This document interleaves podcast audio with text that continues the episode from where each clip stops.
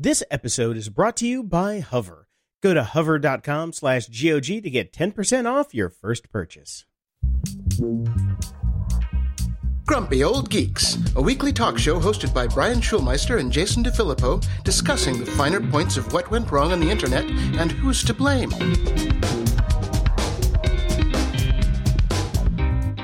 Welcome to Grumpy Old Geeks. I'm Jason DeFilippo. And I'm Brian Schulmeister. Guten Tag, Herr DeFilippo. Ah, guten Tag to you. I actually, it'd be guten Morgen. Oh, yes, guten Morgen.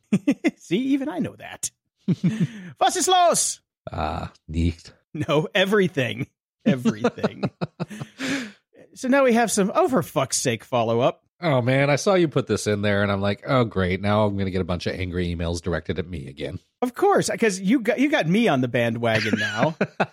So yes, I saw I saw this, and we just do this just because I guess we like to troll some people, but they're trolling us.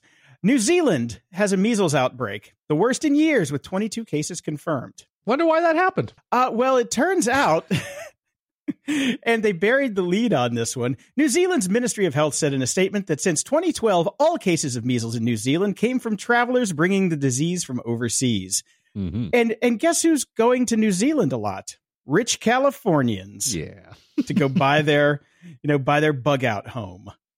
But the problem is that they don't even have enough vaccine in New Zealand. They they've got a shortage of vaccine, so they're they're working to get that fixed. But Yeah. Yeah. Small country, you know, you don't need that much. no, you know, they thought, yeah, just give us a six pack. We're good to go. Yeah, we're good. Everybody's got it here. We're fine. Apparently, one in five people in uh, New Zealand are adequately immunized, so Okay. they've got an issue. Yeah. Oops. Oops. Well, and I just wanted to throw in another story about this too, because even if you even if you don't care about your fellow man and you don't want to join our wonderful little society where we've basically eradicated a lot of these diseases through immunization, how about your pocketbook? Why don't you want do you, do you want to protect that? Because let me tell you, it cost nearly a million dollars to treat an unvaccinated kid that got tetanus. Yes. Yeah, shaking my head at this one. An unvaccinated six year old boy in Oregon almost died from tetanus, the state's first reported case of the deadly disease in over 30 years. Yeah. Yes, he contracted it in 2017 when he scraped his head. Six days later, he was airlifted to the hospital after he started having muscle spasms and difficulty breathing, along with lockjaw.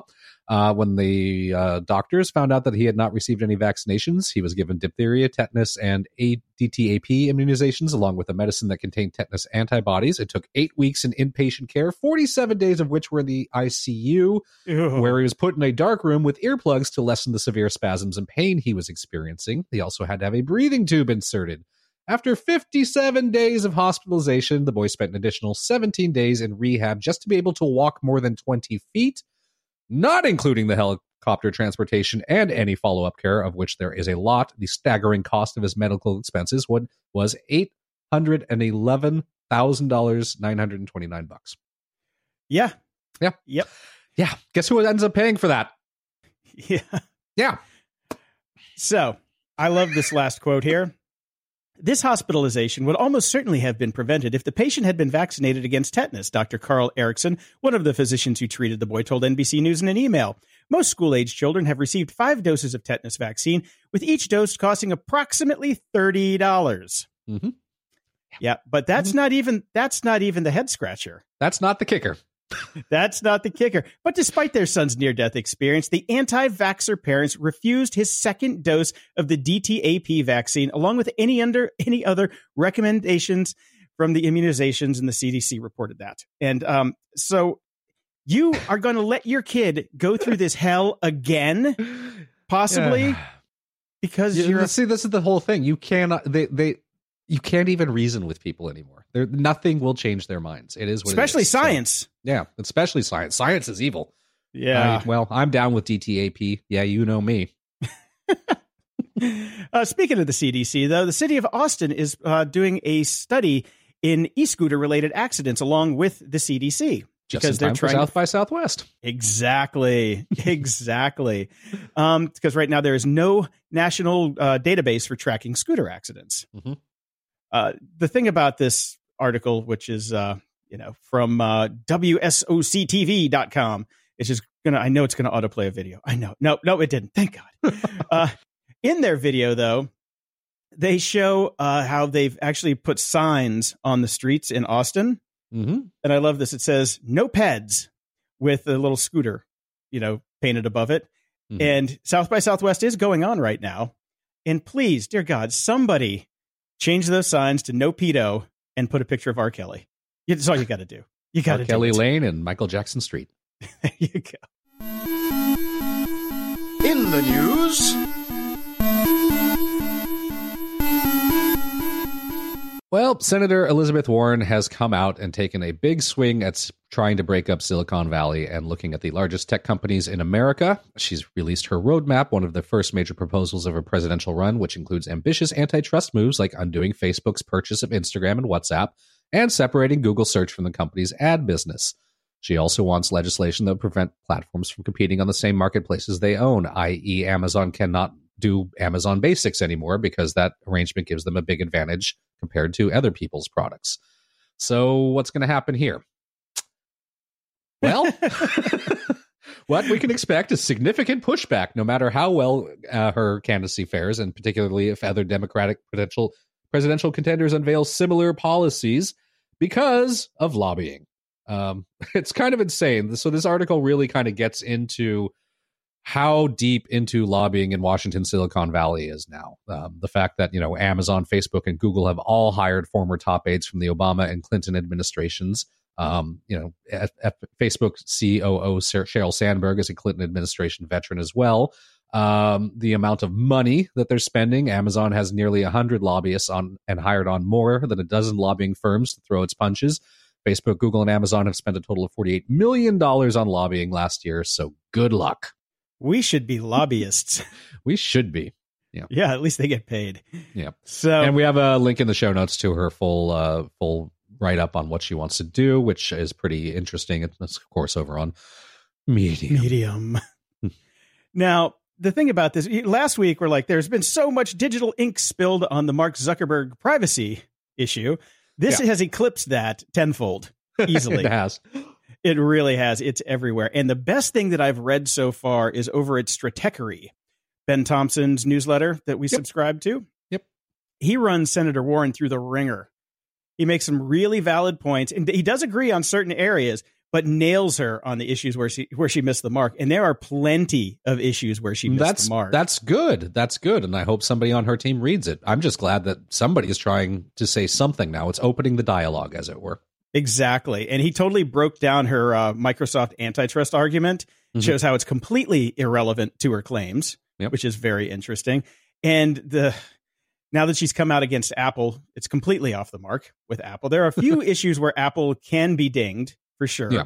Yeah. And that goes back to uh, ownership of the payment platform that app developers are forced to use. Yeah.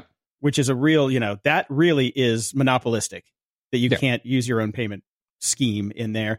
And also how Apple does use their platform when it comes to streaming services, like they promote Apple Music over things like Spotify. That kind of stuff Right. should be called into question. It's a Yeah. really long article, and I, I got through, I skimmed it this morning because I just didn't have time to read the whole thing. But there are a lot of really good points in there. So it's yeah, I skimmed worth it as well. read. It was definitely a good rebuttal, and not even necessarily a rebuttal. It was more like you're kind of thinking the right thing, but here's where you're wrong about it, and here's Yeah. where you're missing a few things, and and exactly. So it's a it's a really good open dialogue that I hope that uh, these teams are having with each other because it's kind of clarifying what we should be looking at and what uh, what we shouldn't. So it's really enjoyable to read both. Yeah, because if she's going to be doing this, I'd rather her have the tools to do it properly and the Yes. information to do it properly because Would that You know? not be nice? it would be nice. oh my God, government knowing what they're doing. Hmm. Uh, and now, in you can't make this shit up news. uh, Facebook backtracks after removing Senator Warren's ads calling for Facebook breakup. Yes, Wouldn't that kind of prove her point? kind of, kind of did. oh, it was fantastic. It was fantastic. Uh, so yeah, uh, they basically said, "Oh, our our bad, our bad." And apparently, what they were saying was it's because she th- used Facebook's trademark in it. She, they, you're not allowed to do that. But oh, okay. yeah, uh, you're not allowed to use their corporate logo. And Yes. uh, so they are. Uh, oh, they're putting them back. They're putting them back. I don't know if they had to go remove the Facebook corporate logo or not, or if they just have too much pie on their face from the whole thing. Because it's just like I can just have her see her in her office going, "See, see what they're doing." Exactly. It's just kind of proven my point. Well done, Facebook. He's kind of stepped on your own petard there. And what's great about penis, this, but didn't. So yeah, what's great about this whole thing is, you know how much press she's gotten over this, just this one thing. oh, this is great. Yeah. this is great. So it's great for her. Yeah. And the ads were limited in size and reach, with each costing under one hundred dollars, according to and disclosure she's now details. gotten millions, Millions. of dollars worth of attention. This is the Trump plan in effect for Warren. Well done. yeah, definitely. Yeah. Thanks, Zuck. Thanks for the free ads. Yeah. Well, speaking about big tech, there's a good argument being made right now that Facebook is actually going to be taking on Apple. This is more of the ink spilt over the Zuckerberg uh, privacy pivot, as it were, uh, because they're going to try to dominate private online communication to the same degree that it dominates what we call social networking today. This will put them finally, for the first time, in direct competition with Apple because so many pe- people are using, you know, obviously Apple's uh, text messaging system and really, really like it. Uh, the other interesting thing about this article is that they also point out the same thing that I've been saying, which is Facebook's ultimate vision is something akin to an American, actually global, everywhere except for China version of WeChat, the Chinese super app that people use for everything. So that is definitely where he's trying to go with this. But Mhm. like they say, the goal puts uh, that goal puts Facebook for the first time in direct competition, not only with Snapchat, Google, and Twitter, but now also with Apple. This feels very Hitler esque. We're fighting all over the world. Let's go after Russia too. Didn't Oh, work very man. well. Can't take on everybody at once. yeah, yeah. At least I'm not the one that uh, referenced Hitler this early in the show.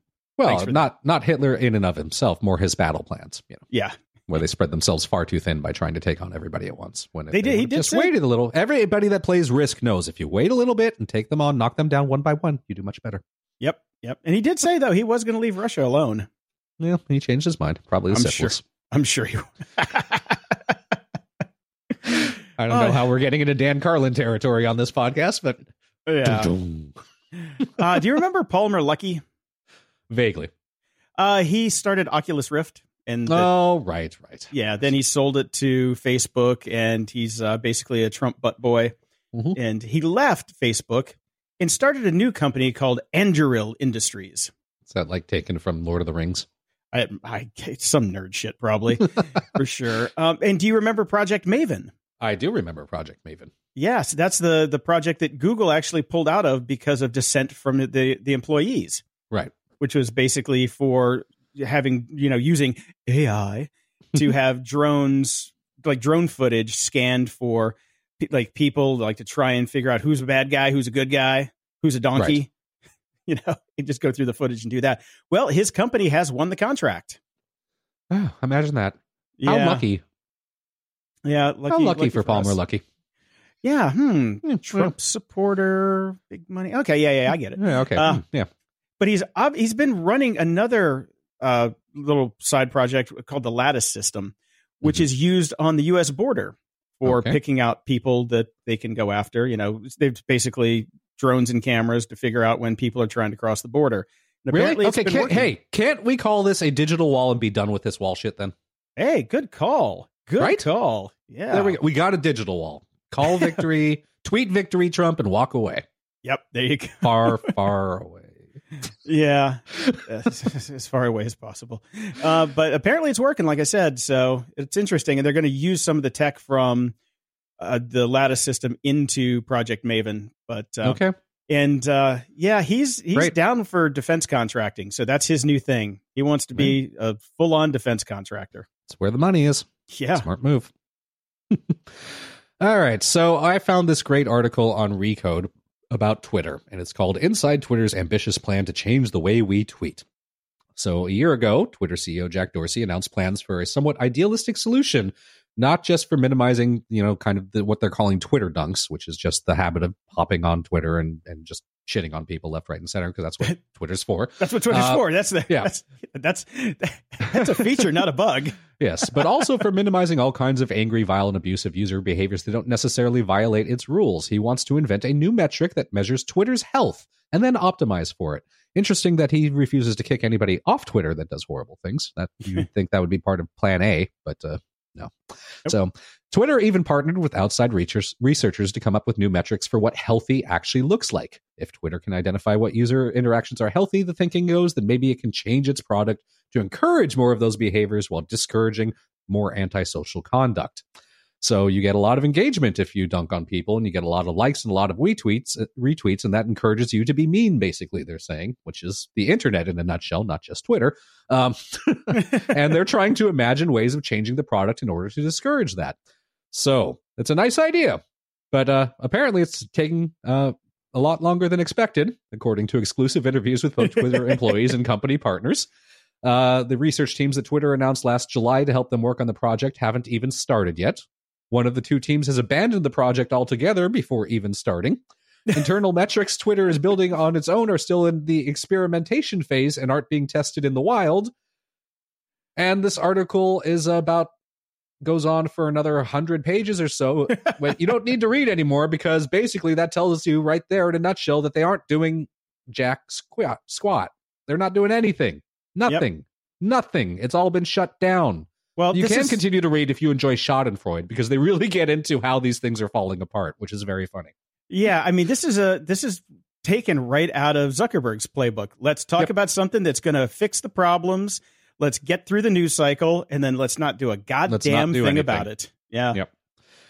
Yep. Yeah.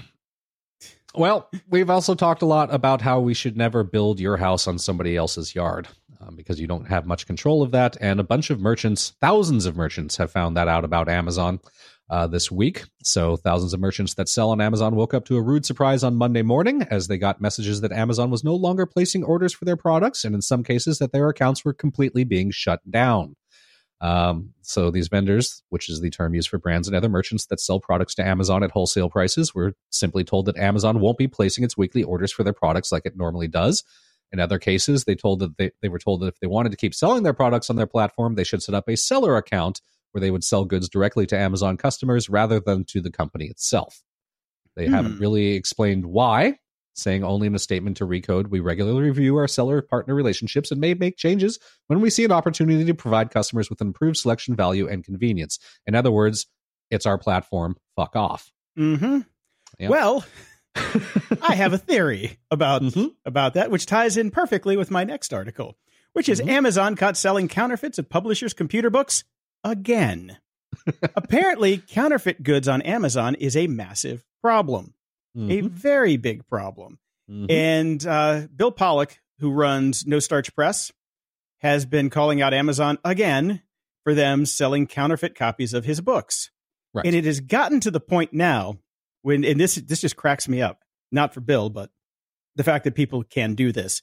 What people are doing is saying that we publish this book, we're going to upload the text of the book, and then we're going to have Amazon print copies of the book for us and then sell them as if we are the official seller and thus cutting out the actual person who makes the book completely. That's amazing. It's unbelievable because what yep. Amazon doesn't do when you upload the text to their uh, CreateSpace system, which is what does the book printing. Let me they guess. Do they not- don't run it through any sort of machine learning tool to see if that thing already exists, which would be ridiculously easy for them to do. Or just verify that that person owns the copyright. Right. You know, that's all you, you got to verify that these people actually own what they're uploading. I mean, even I worked at Kinko's for two years. And we had a very strict policy of not making copies of anything that nobody could prove ownership of. Like if you right. came in with an album cover and you wanted to make a copy of it, sorry, no, we can't do that. We would not copy any copyrighted materials, but we would point over and say, the self service copiers are over there if you would like to go avail yourself of their services. Right. But we were not allowed to press the button. And yeah. Amazon has automated, you know, wholesale copyright button. theft. Yeah. Yeah. so it's it's insane. It, and they know they have a problem with this because it came out in one of their earnings calls that they have a problem with copyright and yep. people selling pirated goods. So yep. I'm thinking that this might be one of the one of the ways that they're starting to crack down on this because we don't know what the merchants were selling that got kicked off. Yeah. So they could this could have been a copyright crackdown. We just don't know. Yeah, other people are are of that same thought as well. So with that, okay. so it is what it is. But again, it just really illustrates how uh, how how dangerous it is to to build your your living on somebody else's lawn. Mm-hmm. But as they say, go get a new seller account. What mm-hmm. they have done is lifted restrictions on seller accounts now. Because ah. they have had a they basically had it in place where if you have a seller account and you sell a product on our platform, you cannot sell it for cheaper anywhere else. Right. So now they have lifted that ban. So now you can sell it in different places at different prices. Oh, that's good. Yeah, we, they, we've got no details on why the decision came, but apparently Senator Richard Blumenthal sent a letter, and uh, so he sent it to the FTC though, and right. it uh, it says uh, the decision comes in the wake of a letter from Senator Richard Blumenthal arguing that the practice would stifle market competition and artificially inflate prices, and he sent that on December nineteenth last year. So All it right. seems to have uh, had some impact. Good. So I think this might be Amazon actually trying to clean up its mess in the wake of the uh, the Warren, you know, thing yeah. going on. I think everybody's trying to, you know, put on their their best Sunday dress. Yeah, it's time for a little spring cleaning. Yeah, yeah. It's like ah shit. Everybody's looking at us now. I guess people gotta, are looking at us now. We gotta we got we got can't, we can't do this illegal stuff so so blatantly anymore. Yeah, blatantly. we still do it on the on the down low. Yes, on the DL. and in sad news, which is something that I never thought I would be saying. Adobe Shockwave will be discontinued on April 9th. Well, I thought it was discontinued on April 9th, 20, 2005. Yeah, did not I was know. about to say like it doesn't really exist anymore, but it did make me sad as well. For all the complaining about Flash and Shockwave and all that sort of stuff that we've done over the years, it kind of is one of the last vestiges of the old web that we came up developing. Yeah, I mean, I I don't I never did Flash, but I did Shockwave with uh, our mutual friend Dave Riegler for Paramount yeah. back in the day. Like all of our stuff back then were Shockwave games, mm-hmm. and it was it was cool. It was cool stuff, you know, doing it in director and and spitting it out. It was fun. And the crazy thing that I didn't even realize was that director was still working up until 2017. Yeah, I had no idea director was still a thing. so the, the cool part is you can still get the player. So I think I'm going to uh, go for, for PC. So oh. I think I'm going to go grab that player and for my for my my PC and be able to actually at least maybe load some of the old games that I've got and do video captures of them. Although they were written in like Shockwave 2.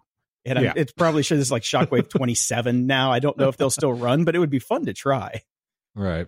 So, you know, RIP Shockwave. Yeah. You you are actually missed. You were you were fun while you lasted. Yep. And other interesting news uh, we've talked a lot about the different movie pass companies. Sinemia is one of them. Uh, something strange is going on there. Shocking. Customers are reporting that their accounts are being wrongfully terminated. As of beginning last week, subscribers of the discounted movie ticket company took to Twitter and Reddit, because that's customer service these days, where they report their accounts that have been closed for suspected fraudulent activity. Uh, Sinemia has not really given any response to this, it's just been vague. Uh, some customers receive emails saying their accounts were terminated by the system automatically and that no other details could be provided at all.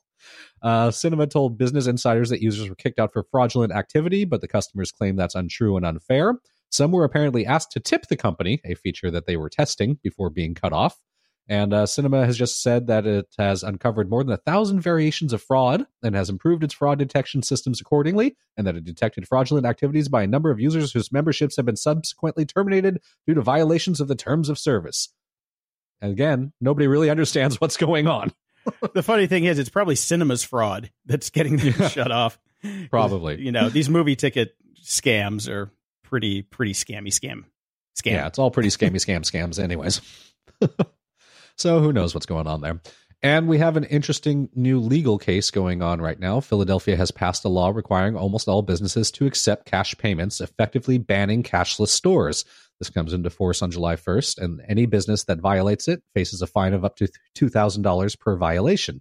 That's pretty hefty. Why is it uh, almost all businesses? Do they? Well, they are making say? exceptions for a handful of things. Uh, I was going to get to that. Let me okay. skip down to find it. Uh, there are a few exemptions to the Philly law, namely parking garages and lots. So you know nobody there. Uh, online and phone transactions, retailers with a membership model such as Costco, and companies where a credit card deposit is usually necessary, like hotels and rental car businesses. Mm. So there's a handful of exceptions, which you know we've kind of gotten used to. But I like this. I like the fact that we're holding on to the idea of cash. Hell yeah, uh, yeah. I, I think it's bullshit when stores go credit card only. Yeah, I don't go there. Ninety nine percent of my transactions in the real world are cash. So most of mine are credit card, anyways. But I like yeah. the idea. so good for them.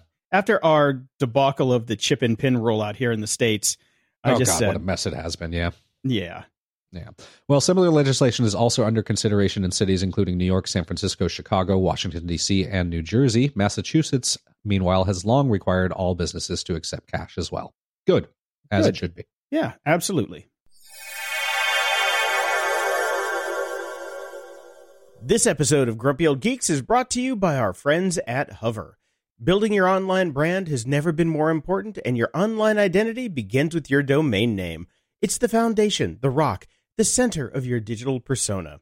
Buying a domain name for yourself and your passions is the biggest step to building your personal brand online. Your domain name tells your online community who you are and what you're passionate about.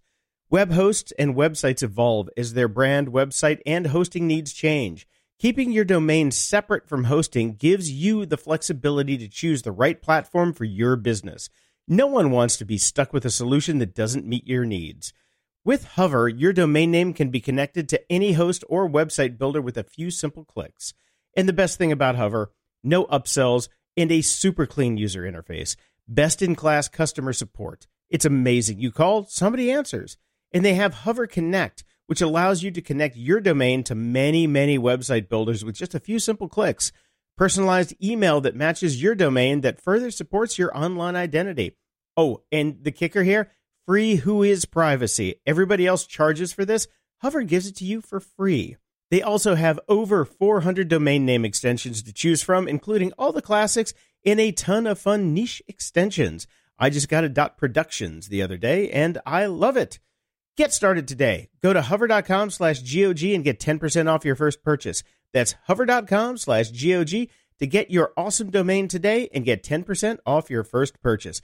We love Hover here at Grumpy Old Geeks. I've used them since they started and I am so happy that they're a sponsor because buying a domain name shouldn't be difficult and everybody else makes it hard. Hover makes it easy and they're just the best. So if you need a domain, go to hover.com slash GOG right now to get 10% off your first purchase.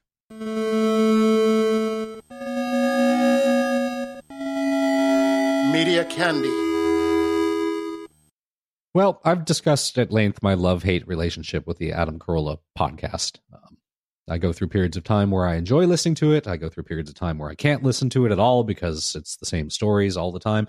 Um, so it comes down to is it a good guest or I'll just watch or listen to the second hour, which is the news. And, you know, that's news. So he can't always be repeating the same stories in news, can he? You'd think, but he, You'd think, but he's pretty good he at it. figures out a way to work it in there. But in my long-standing tradition of wanting to support things that I do listen to or enjoy or watch or consume, I do consume his podcast. So I feel like every now and then I need to throw a few ducats at him.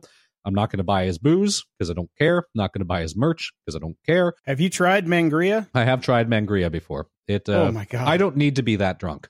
Seriously. no one needs to be that drunk. It is way too strong. So I, I will not be purchasing that anymore. I don't care for his beer either. I tried it once. I didn't know he even made beer, but yeah, yeah, he's I doing had, beer now too. uh, I when we did uh, Jordan Harbinger was on his show up in uh, up in Northern California. We went up there and hung out with them and did a did a, did, did, yeah, did the show. If I can speak, I'm still I'm still suffering from my mangria. I had like five of them, Oh, and fortunately, it was a very long drive home. To, to San Jose, and I basically passed out in the back of the car because man, I had no idea that stuff was that potent. It's Yeah, tasty though. it's basically wine with vodka added to it. Yeah, that's I really don't even all know how else to describe it. Uh, it is. Yeah, it's so, it's sangria with vodka. Yeah. So I don't. Uh, yeah. Again, like I said, that's not a way I'm going to support him or throw any money his way. Uh, but uh, and I learned the hard way a long time ago. Don't buy his books because if you listen to his podcast, he basically that is his books. So so I wasn't going to do that. But I heard he put out a, a stand up. Now Mhm. you know he's been talking about it a lot, and I figured I can support him that way by renting it because I know he was complaining because Netflix wouldn't pick it up and all this other stuff. But you can rent it. And I figured four ninety nine stand up. It's got to be somewhat different from his podcast. It's it's a different format. It's uh, yeah. Well, the thing is, he's just not that great of a stand up. it was Yeah. not that good, and it was a lot of the same stories, but it wasn't even really the best stories that he has. Um, it was nice to have the visuals that go with his normally repeated stories on his podcast, so that was a plus, I guess. Uh, but if you even have a casual relationship with his podcast, you've heard this all before. Yeah, he did a lot of stand up before the the show we did up in NorCal, and I think there were two new stories, but it was like 35 minutes of just rehashing the old stuff. Yeah, well, here's something to keep in mind. And uh, who am I to tell Adam Carolla, the basically king of podcasting, how to do his job? But if all you do is podcasts all day long, you're not getting any new experiences to tell anyone. That's the problem. Yeah, go out and have some way too many happen to shows. yeah, that that is the problem. You're stuck in the studio way too much. Yep. Way too much. Yeah, th- his, all of his new stories are just what happened when he was going to another stand-up gig. Yeah. and what what went wrong, and then the, that's it. You know, it's the great thing that happened to like all the bands in the 70s and 80s that just toured all the time, and then all of a sudden, all they could do is write songs about touring. That's you true, have yeah. no other life experience happening. Uh, it's kind of sad. Kind of sad. So I finished the Umbrella Academy. Okay, recommended. Oh my god, yes. Really? Highly recommended. Fucking loved it. Okay, I will check it out. Absolutely loved it. It was really, really, really good.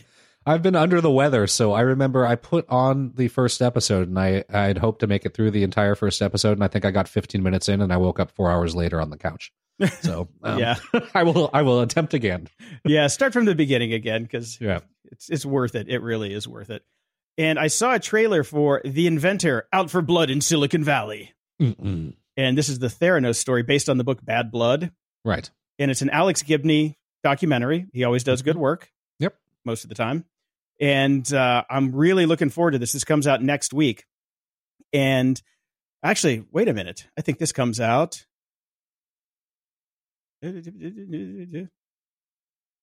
Next week. I think I'll, I'll edit that. I think maybe. you might need to leave that in. so I I bit the bullet because we have Game of Thrones coming, Yep. and I kind of wanted to start watching John Oliver again. So I got HBO now. Oh, dude, did you see this week of John Oliver? Yeah, the RoboCall one. Oh, so good. Anything that goes good. after Ajit Pai, I'm happy about. Yeah, I love that he still has the big mug behind the desk. Great. so yeah, I, I signed up for HBO now. Works pretty well. Works pretty well. Same Mhm. same thing as before. Not the best interface in the world, obviously, but it gets the job done, and it works on my Roku TV and my my giant massive iPad. So that's all I really care about because that's the thing. It's like, yeah, I could go to Sweden for Game of Thrones, but no, you have to watch that in real time, or it is going to get ruined for you the instant you see anybody on any Anything kind of on social, media. Yeah. Or even when I'm scanning my RSS feeds in the morning to get news for the show, there are people who are just so stupid who put spoilers in the titles. It And- doesn't. It doesn't even matter for me because I I actually have to be off of social media for three hours before Game of, Game of Thrones airs here because I have so many friends in Toronto and they all post Oh. in real time. So Yeah. basically, when on Sunday nights uh, Game of Thrones comes around, I am off social media as soon as uh, six p.m. hits. Yeah. Yeah. I think, though, with HBO now, you can watch it in, in Yeah, I don't East know Coast when exactly. Yeah, I think they release it East Coast time. uh, Yeah. on HBO now, so it's going to be even worse this time. Well, get HBO now for a couple weeks and then cancel. Only 15 bucks. What are you going to, what do you got to lose? Actually, no. To be fair, I can watch the earlier version. Well, I now that I have a kid, I can't. But I used to be able to watch the earlier version because when you pay for cable, you get East and West Coast feeds of HBO. Oh, that's nice. That's nice. Um, so yeah, I'm looking forward to that and just digging through. So yeah, so now I have another subscription, but it will go away as soon as as soon as Game of Thrones is over. Um, Yep, until they I- do their prequel. Yeah, so I got a couple years for that one. I do have to pick up a Starz subscription now though because American Gods is back. Oh, Yeah, I've seen some reviews saying it's not that great this time around. yeah. Everybody said that about the first one though too. So I don't care. I know that book backwards and forwards, and they did a. I thought they did a fantastic job on season one. So right. definitely going to pick that one up. And I had totally forgotten that uh, Apple's new streaming service is making a Time Bandit series. Do you remember that? Yeah, I have a complicated relationship with Time Bandits. I, I want to like it, but I don't. Yeah, me too. That's really the problem with it. I'm like, you know, there's something going on here that I should really like. I should I- really enjoy this, but I don't. And I've gone back to it a couple times to try to enjoy it, and I still don't enjoy it. So I don't think I'm going to be watching this. Yeah, well, I might because Taika Waititi, I, I don't know how you, if you spell that right, but uh, he's come on board as like the main writer. Mhm. or he's going to co-write and direct the pilot. Now, I don't know if you remember who he is, but he's the guy that did Thor Ragnarok. Uh, Mhm. we, li- we what we do in shadows, Mhm. that which is you know pretty damn good. Right. And one of my favorite movies, Hunt for the Wilderpeople. which was a, a lovely little movie from New Zealand. And if you watched that movie before you saw Thor Ragnarok, you'd see like all the same characters in there, like Sam Neill's in it and a bunch of other people. right. And uh, I have hopes that he might be able to save it, but we'll see. Um, All right. Yeah, we'll see. So I don't I will let you jump into that fray first, and you can tell me if it changed your mind about Time Bandits or not. Yeah, well, that one that one's going to straight to Sweden because I'm not paying for Apple's thing that they're going to be announcing in a couple weeks. So, but uh, yeah, it's going to be interesting, interesting for sure. Because yeah, Time Bandits, I really, really, really want to like that movie. I think I was just too young when it came Right. out, so I have it in like burned in my head that I just don't get it. I have a vague memory of being in the back of my parents' van at a drive-through, and it was like it was Time Bandits was on before like Raiders of the Lost Ark or something like that. It was like a double feature, and I just remember not getting it. But I've Yeah. gone back and tried to watch it as an adult, and I still just Still don't get it. I still just can't get into it.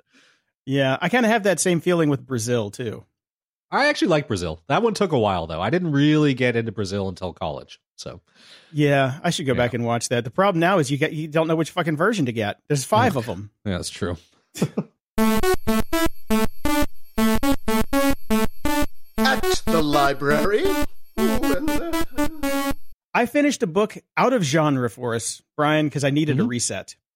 I got The Spy and the Traitor, the greatest espionage story of the Cold War by Ben Macintyre. All right. I've read a bunch of Ben Macintyre books because he is like the master of the true spy novel. You know, he does all these kind of deep dives on uh, like these older stories, that, but that were real. Right. And this one was um, Oleg Gordievsky. This guy was he was basically a, a like a heavy honcho in the Russian military. Oleg was one of my favorite characters in The Americans. yeah, I miss that show so much. Me too. Uh, but this is a true story about how he flipped and started working for MI6 for Right. years, hmm and then it, it just goes it goes crazy and off the rails. I I I guess I can spoil it because it's a actual story that already happened a long time ago, eh? but um, he went back to Russia for like this last meeting, but they were worried that it was a trap. It's a trap, and it was. So they had all these crazy plans to get him out of the country. And I, I won't spoil the end, but it's a really cool story about how the Brits like did all this crazy shit, you know, with this rescue plan to get him out. It's it's amazing. I mean, and this shit happened. This isn't like you know fictionalized. This stuff happened. It's really cool.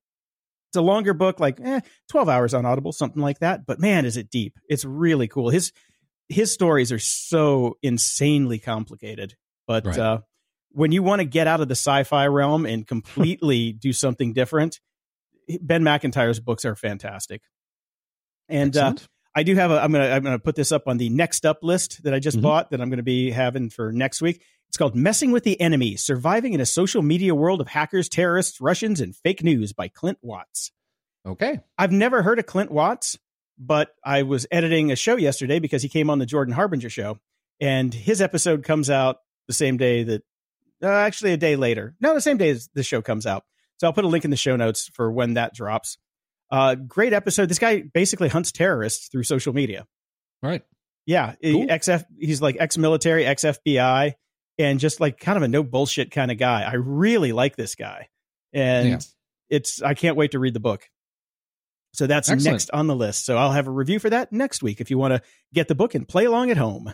Excellent. Well, after my rant last week about the sad state of popular sci-fi, I too decided I needed uh, some palate cleansing and uh, needed to get away from sci-fi. So I wrote a bunch of my friends and kind of asked uh, what their favorite books were. As a result, I've got like six different books uh, sitting around uh, to be read, and I've started some of them trying to find which one's going to hook me. But it it uh, made made it im- impossible for me to finish anything for this week. I will let you know though that I have read half now of Digital Minimalism by Cal Newport and I will be finishing that for next week because it is fascinating to me, and it's already making some ma- major changes in my life, which I will be talking about next week. So, Awesome. Glad you glad you finally dug into that one. yep, Moron of the week. this might be my favorite story of all time. Um, a man was angry his photo was being used to prove all hipsters look alike, and then when after he tried to sue, he learned it wasn't him. Yeah. A man threatened to sue a technology magazine for using his image in a story about why all hipsters look the same, only to find out the picture was of a completely different guy. This ran in the MIT Technology Review, something you and I both read, which detailed a study about the so called hipster effect, the counterintuitive phenomena in which people who oppose mainstream culture all end up looking the same. Uh, the inclusion of a version of a Getty image photo of a bearded, flannel wearing man tinged with blue and orange hue prompted one reader to write to the magazine Your lack of basic journalistic ethics in both the manner in which you reported this uncredited nonsense and the slanderous, unnecessary use of my picture without permission demands a response. And I am, of course, pursuing legal action.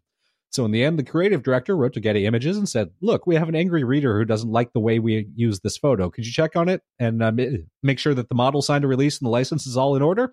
And they got it all back, and it's not that person. And they wrote to him and said, "This isn't you." And he replied, "Oh, I guess you're right. It's not."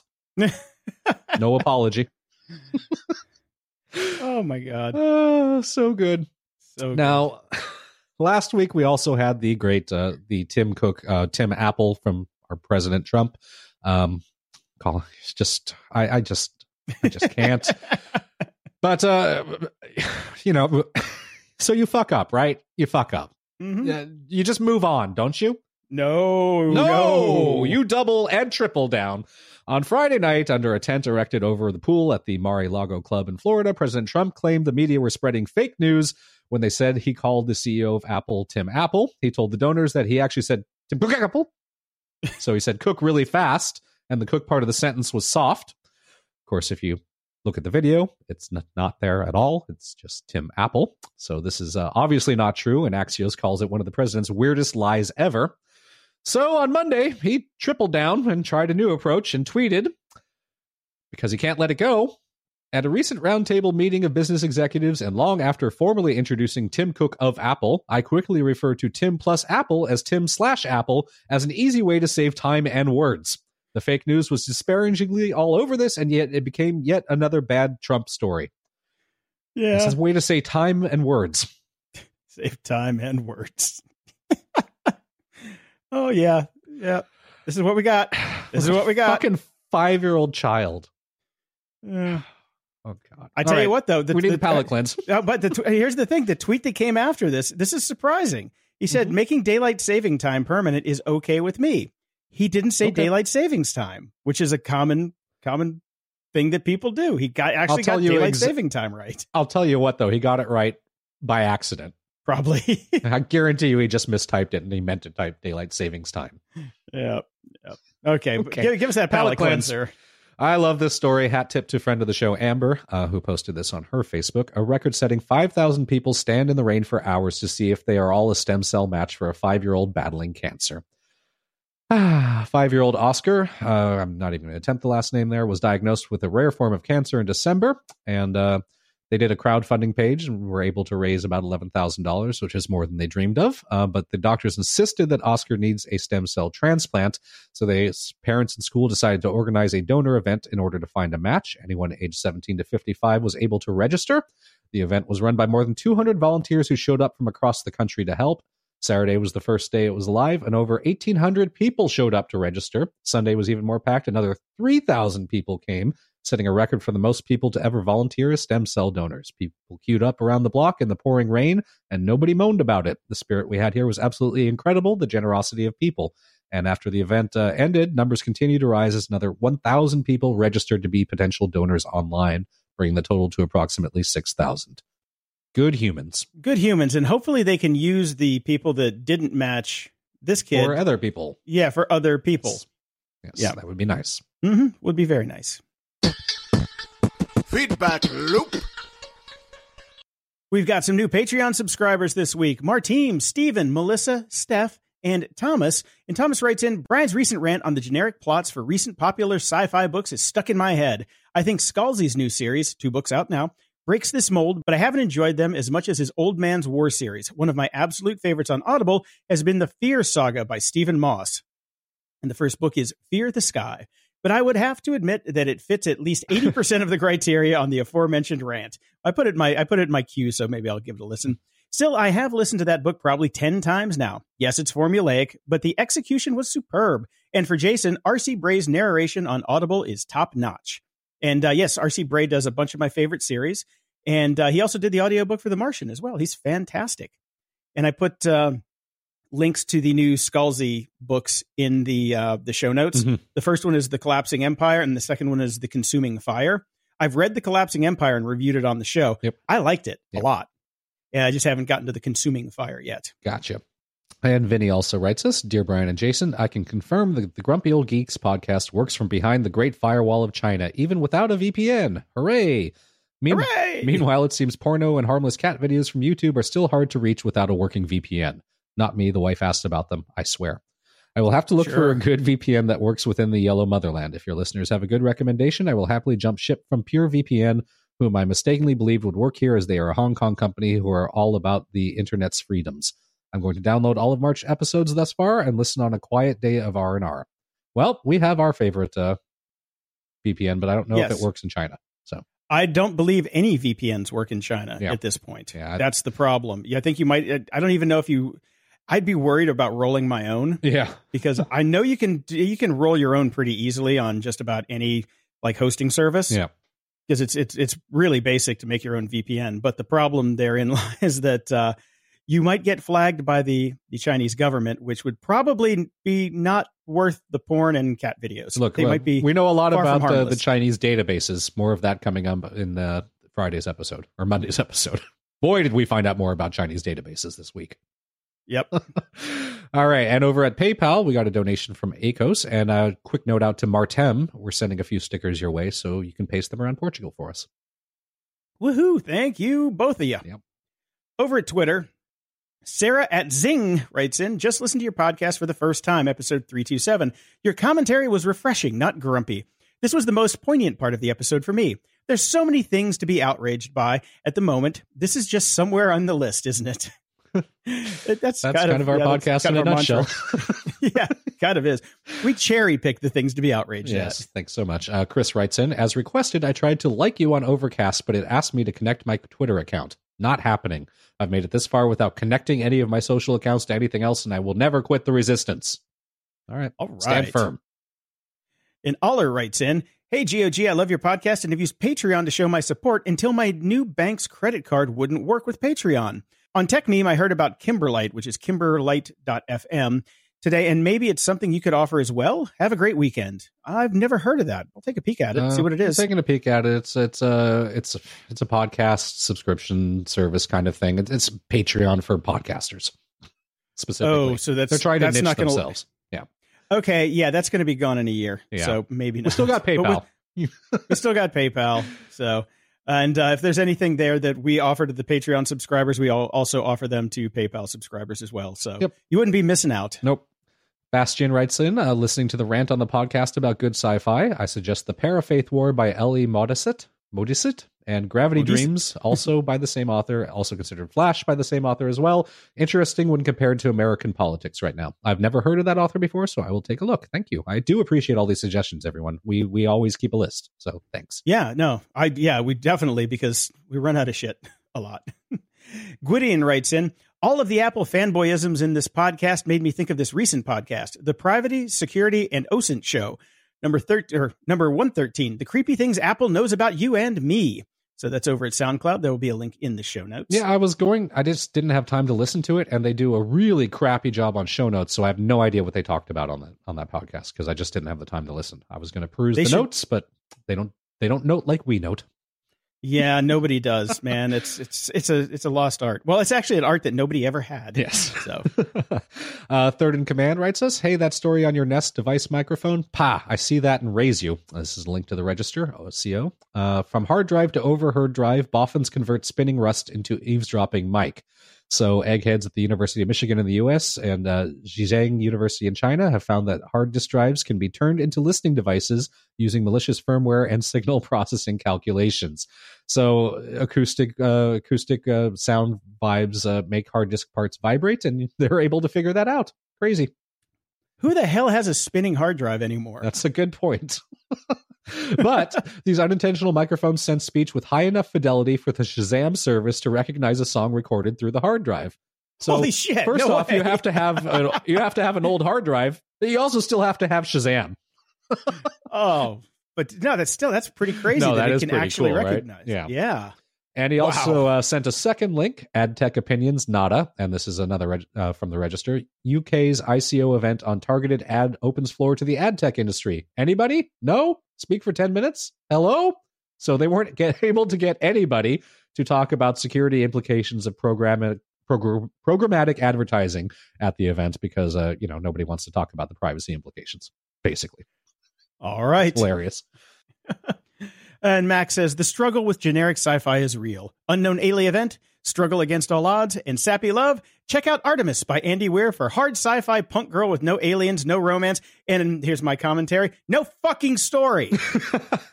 yeah, Hated Jason, that book. Jason and I both read the book, and we both talked about it on the show in the past. Um, Jason hated it. I thought it was okay, just not as good as The Martian. So, yeah. Oh wait, wait, wait. No, no, no, no, no, no, no. Sorry, I was thinking of a completely different book. oh, what were you my thinking? of? bad.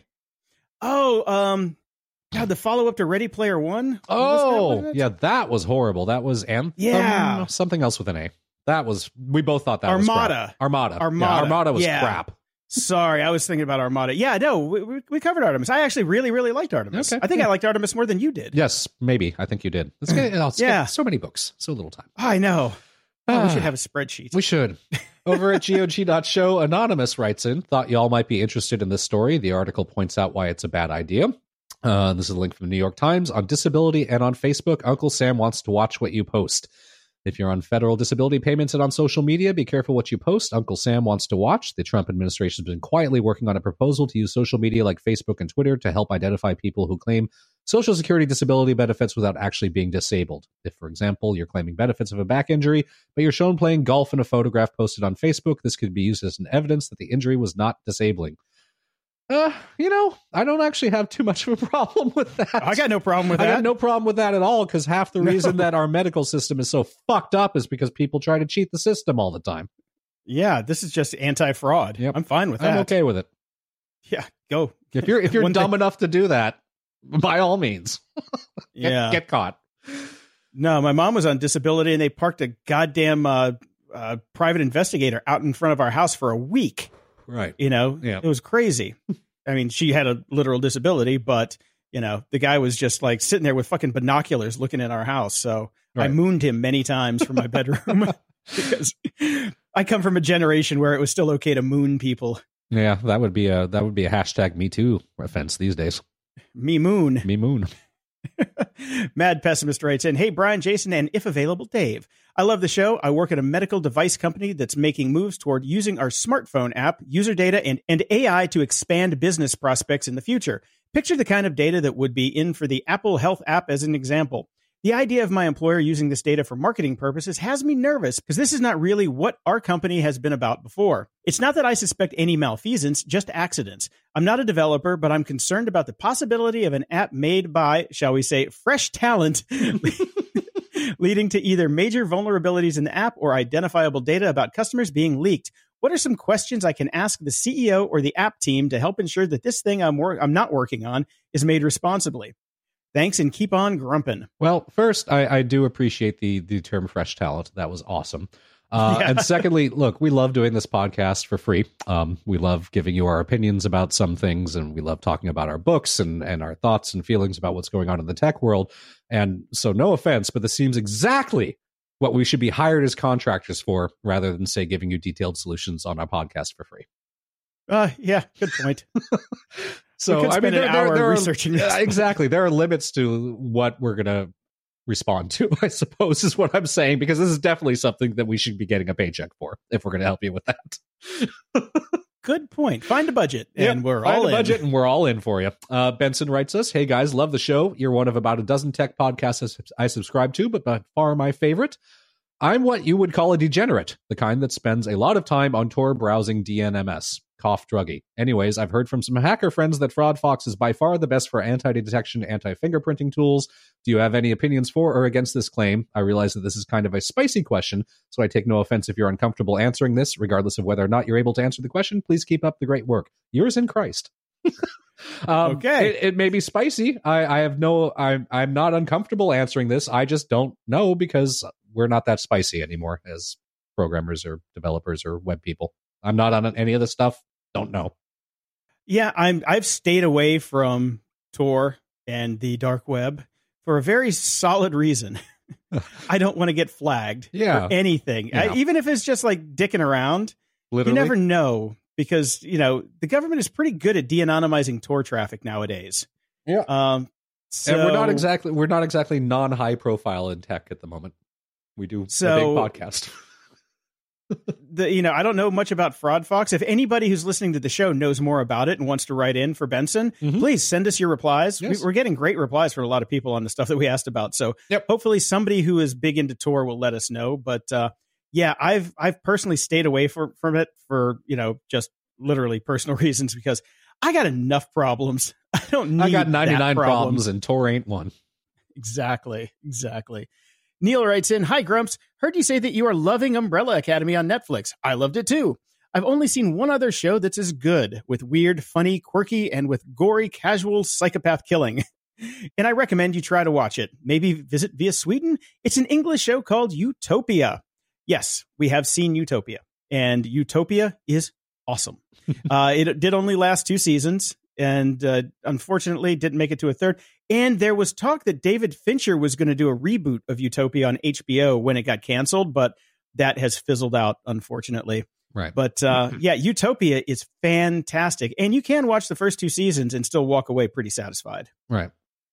It's one of my favorite shows. I go back and watch it like once a year. Okay. I don't think I've ever watched it, so I'll have to go for it. Uh, oh man, well, uh, I, I, I have it here, so maybe I'll just drop it on a thumb drive for you. All right.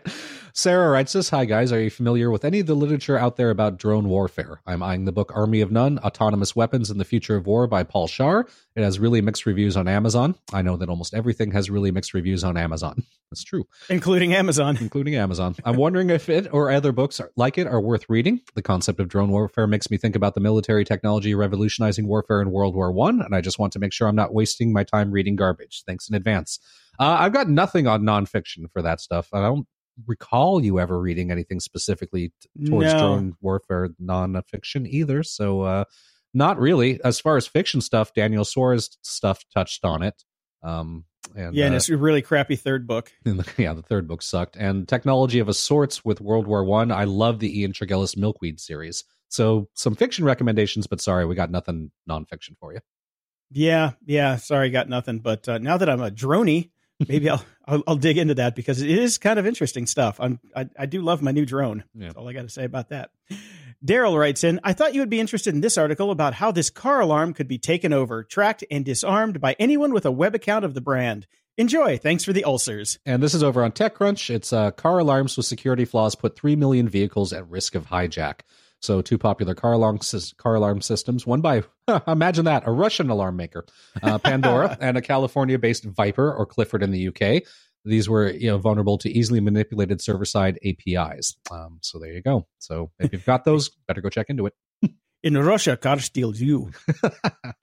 yeah. Jeremy writes in, You said you were looking for a really hardcore sci fi book on the latest episode of GOG. Have you ever read Eon by Greg Bear? It's one of my favorite hardcore sci fi book series. Uh, I have. I used to read all the Killer Bees pretty regularly. Uh, Bear Benford and David Brin, all of whom were plucked by the Asimov family to write the second Foundation trilogy, which actually didn't suck, unlike the the horrible things that the uh, Frank Herbert family is putting out for Dune. Um, they were great in my youth. I read a lot of them in the 90s and the early aughts, but I haven't read anything by any of those three authors recently. So if anyone has and can recommend one, send it on. Cool. Well, I mean, were they uh, like young adult or were they decent sci fi? No, no, these were these were all three hard sci-fi authors. Okay. Yeah, Okay, but uh, cool. I, they were really big in the '90s and all that sort of stuff. So I don't know how well they're they've uh, kept on. So we shall see. Raf writes us, uh, sends us a link on Facebook. You or about Facebook. U.S. users are leaving Facebook by the millions. Edison research says. So uh, all the bad press about Facebook might be catching up to the company. New numbers from Edison Research show an estimated 15 million fewer users in the United States compared to 2017. The biggest drop is in the very desirable 12 to 30. When when when did 12 year olds become desirable? Uh, you, you hook 'em R. young, Kelly? man. Hook 'em young. All right. Cigarettes. Very desirable 12 to 34 year old group. Marketplace Tech got a first look at Edison's latest social media research. It revealed almost 80% of people in the US are posting, tweeting, or snapping, but fewer are going to Facebook. Okay. And by the way, Hmm. uh, 12 year olds shouldn't have a Facebook account. No, they're not supposed to, are they? No, they're not. Yeah. Uh, he also wrote in Amazon. Uh, you also mentioned that Amazon can do anything with no repercussions.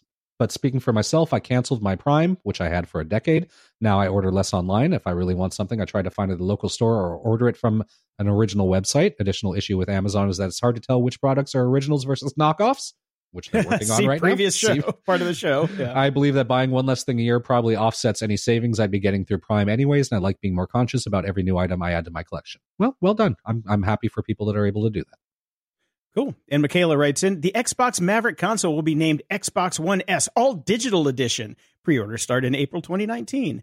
And here's the rub it's, uh, you know, all digital, which Yep. means no discs. Yep. Which means all DRM.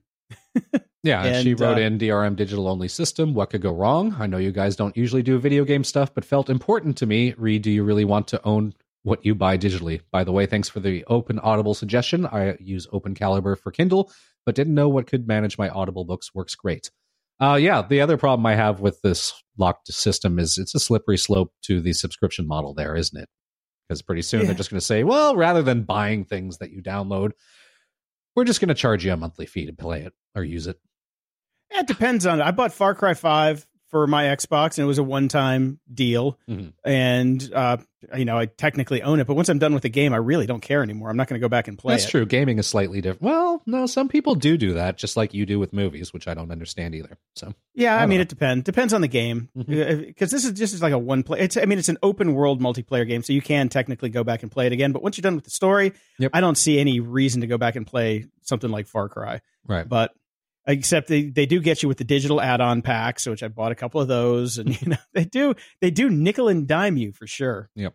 Bob writes in, I have a problem with my passwords. I'm seriously considering starting to use a password manager as you keep telling me I should. Yeah. the main factor why I haven't yet is that I share my house with my wife and two teenage daughters who don't understand or care about online security. To explain my point, my youngest keeps forgetting the password for the Netflix account and keeps complaining, Why do you make the password so hard to remember? I tell her she's missing the point, but it's like talking to a brick wall. I realize that to implement the password manager, everyone will have to be on board because a lot of the logins we share YouTube, Premium, Netflix, Wi Fi, etc. How do I get them to get the message about the seriousness of the password manager? After all, the success depends on everyone following the program, and I'm gearing up for all the backlash because of all the different types of devices it would need to be set up on. It could take me a week just to set it all up on everything. Help me, Grumps. How do I accomplish this seemingly impossible task? P.S. The last episode I listened to mentioned you were attempting to create a clean show. Fuck the clean show. I listen to you guys because you don't sanitize the news. Don't sanitize the language we all use either. Thanks. Well, Bob, uh, considering we haven't gotten you personally to switch to a password manager yet, good luck. We don't know how to convince anyone to do it because we keep trying. Yeah, if you're not going to even like drink the Kool Aid, how could you get them to? Look, I I, think you just do it for yourself. Uh, leave the shared stuff off for a while and just try to gently nudge people to doing it because you can't badger anybody into doing anything. Or you can get a 1Password uh, family plan Mhm. and just say, well, if you want the password, you have to go. If you're under my your roof. password account. exactly. Yeah, so there's always that. Uh, Brian writes us I was listening to a recent episode and you made the comment that colleges use social security numbers to identify students. I can assure you that it has been more than 20 years since that has been the case. I know this firsthand because I haven't. I have either been attending college or worked in higher education. Well, that's good to know. It's been 20 years since I've been in college. So Well, there we have it then. good. I'm glad they made a change. Len writes in Greetings, glorious grumps. Digital storage question for you. I have a somewhat large archive of family VHS home videos and photos that I would like to have backed up in the cloud. I'm still in the process of scanning photos and converting video, all at the highest quality possible. So I don't know how many terabytes the final tally will be, but it could potentially fall out of my monthly storage subscription price range. I'd really love to stay under $15 a month. I'm not looking to access these files unless something catastrophic happens, as I have copies on two different drives at my home. I just want to know that copies are out there somewhere long term if myself or my family member needs them someday. Wondering if either of you have any long term storage solutions. Jason, you've said you have a ginormous collection of photos. It's huge.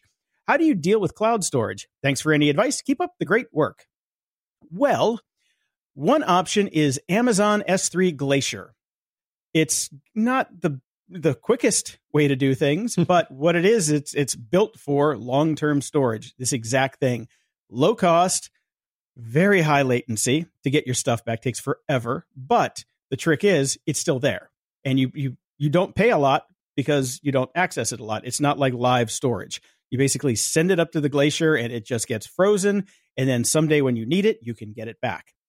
Um other than that for 15 bucks a month uh yeah there's really nothing that's going to really come close to that if you've got multiple terabytes of data. Things like you know Backblaze and those types of uh, services don't really handle external drives anymore. They've moved that all to the business side of things.